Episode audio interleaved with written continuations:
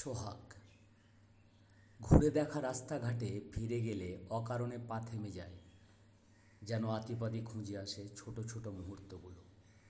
ভীষণ কথার মাঝে মাঝে হঠাৎ কোনো দাড়ি কমা টেনে ভুলে যায়, কি কি বলার বাকি রয়ে গেল।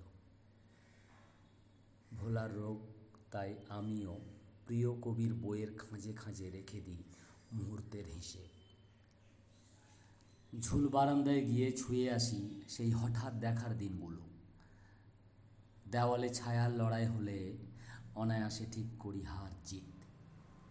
বাগানের ঠিক যেখানে মেহগনি গাছটা দাঁড়িয়েছিল দ্বিতীয়বার দেখা হওয়ার সাক্ষ্য নিয়ে মরে গেছে সে।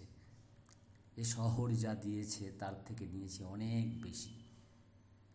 প্রতিটি, প্রতিটা অভিযোগ তাই দীর্ঘ হয়েছে নাছর বান্দা শীতের রাতগুলোর মতন।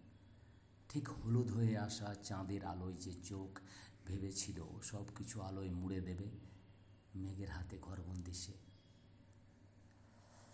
রাস্তার হলুদ ভেপার বাতিগুলো ধীরে ধীরে হারিয়ে গিয়ে নিয়ন আলোয় গ্রাস করছে তোমার আমার শহরকে।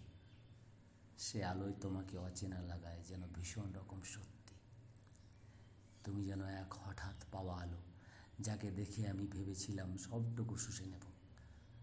বুঝি আমি বেশ কতটা ফ্যাকাশে যে সবটুকুই প্রতিফলিত হয়ে গেছে।